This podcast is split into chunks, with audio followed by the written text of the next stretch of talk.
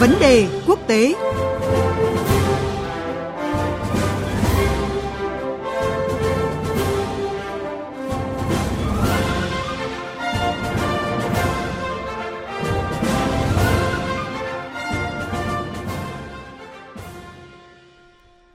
Quý vị và các bạn, sau khi công bố các chiến lược an ninh ở khu vực Ấn Độ Dương-Thái Bình Dương, chính quyền Mỹ đang dành sự quan tâm đến các khu vực quan trọng khác trên thế giới, trong đó có Biển Đen, một cửa ngõ an ninh chính trị ở Đông Nam Âu và cũng là điểm nóng cạnh tranh ảnh hưởng của Nga và phương Tây.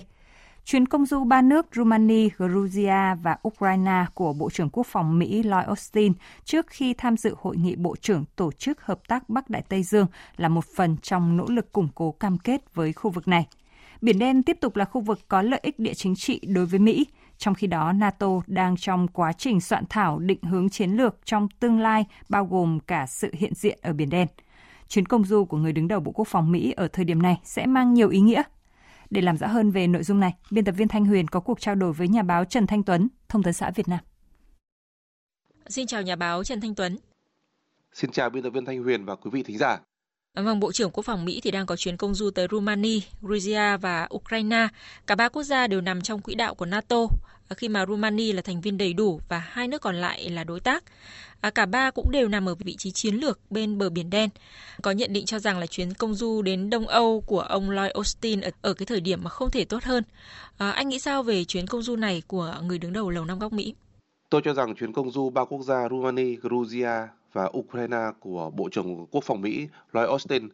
là bước đi cụ thể nhằm triển khai chiến lược đối ngoại mới của chính quyền Tổng thống Joe Biden. Ngày 3 tháng 3 năm 2021, Tổng thống Biden đã công bố chiến lược an ninh mới, trong đó nhấn mạnh vào việc điều chỉnh và hàn gắn mối quan hệ vốn dạn nứt của Mỹ với các đồng minh và đối tác sau 4 năm dưới nhiệm kỳ của Tổng thống Donald Trump. Trong chiến lược mới, dù trọng tâm chiến lược của Washington có xoay trục sang khu vực Ấn Độ Dương, Thái Bình Dương, song không vì thế mà giảm nhẹ cam kết đối với không gian chiến lược truyền thống châu Âu Đại Tây Dương. Và do vậy, chuyến công du ba quốc gia Đông Nam Âu của Bộ trưởng Quốc phòng Austin chính là thông điệp rõ ràng, qua đó khẳng định cam kết của chính, chính quyền Tổng thống Biden đối với các đồng minh và đối tác của Mỹ ở châu Âu và cụ thể là các nước nằm ở rìa phía đông gần với biên giới nước Nga. Chuyến công du cũng diễn ra trong bối cảnh khá nhạy cảm và đặc biệt khi hai quốc gia Georgia và Ukraine đang cho thấy tâm lý mệt mỏi và khá thất vọng vì các nỗ lực xin gia nhập Tổ chức Hiệp ước Bắc Đại Tây Dương NATO của hai nước này tới nay vẫn chỉ nhận được những lời hứa hẹn. Trong khi đó thì ảnh hưởng của Nga đang ngày gia tăng trong khu vực khiến cho Mỹ và các à, đồng minh à, phương Tây của Mỹ quan ngại. Một điểm nữa, chuyến công du của ông Austin có lẽ cũng nhằm chấn an và lên dây cót tinh thần cho các đối tác của Washington ở Đông Âu nói chung cũng như là ở khu vực xung quanh Biển Đen, nơi đang tiềm ẩn những cơn sóng ngầm hết sức căng thẳng và nguy hiểm giữa Nga và phương Tây, kéo theo đó là các nguy cơ về đụng độ quân sự và cạnh tranh chiến lược gia tăng một cách công khai. Vâng, cùng với việc tích cực triển khai quân cùng các hệ thống vũ khí tới khu vực Biển Đen từ đầu năm đến nay, à, thì theo anh cái chính sách an ninh của Mỹ đối với Biển Đen có những cái nội dung gì đáng chú ý? Trong chiến lược an ninh quốc gia mới của chính quyền Tổng thống Biden, quan hệ giữa hai bờ Đại Tây Dương, trong đó các chính sách của Washington đối với các quốc gia vốn nằm trong không gian ảnh hưởng truyền thống của nước Nga hậu Xô Viết vẫn là một ưu tiên. Và tôi cho rằng chiến lược này có tính kế thừa và mang tính xuyên suốt trong các đời Tổng thống Mỹ gần đây. Nhìn lại những năm đã qua, rõ ràng Mỹ đã liên tục đẩy mạnh chính sách gia tăng ảnh hưởng, thúc đẩy hợp tác quân sự, hợp tác an ninh với các quốc gia Đông Âu và Nam Âu, những quốc gia nằm gần với biên giới nước Nga. Đặc biệt, Washington mới đây đã ký các thỏa thuận hợp tác quốc phòng để triển khai các hệ thống vũ khí như hệ thống tên lửa phòng không và lực lượng quân đồn trú tại Rouhani và Ba Lan. Hai quốc gia cũng nằm rất gần biên giới Nga. Kể từ khi Nga sáp nhập bán đảo Crimea năm 2014, hoạt động quân sự của Mỹ và các nước NATO đã gia tăng một cách đáng báo động ở khu vực Biển Đen. Trong 9 tháng đầu năm nay, NATO đã thực hiện tới hơn 800 chuyến bay do thám trên không phận Biển Đen, trong đó có nhiều chuyến là trong không phận của Nga. Bên cạnh đó, số vụ tập trận chung của quân đội Mỹ, của các nước NATO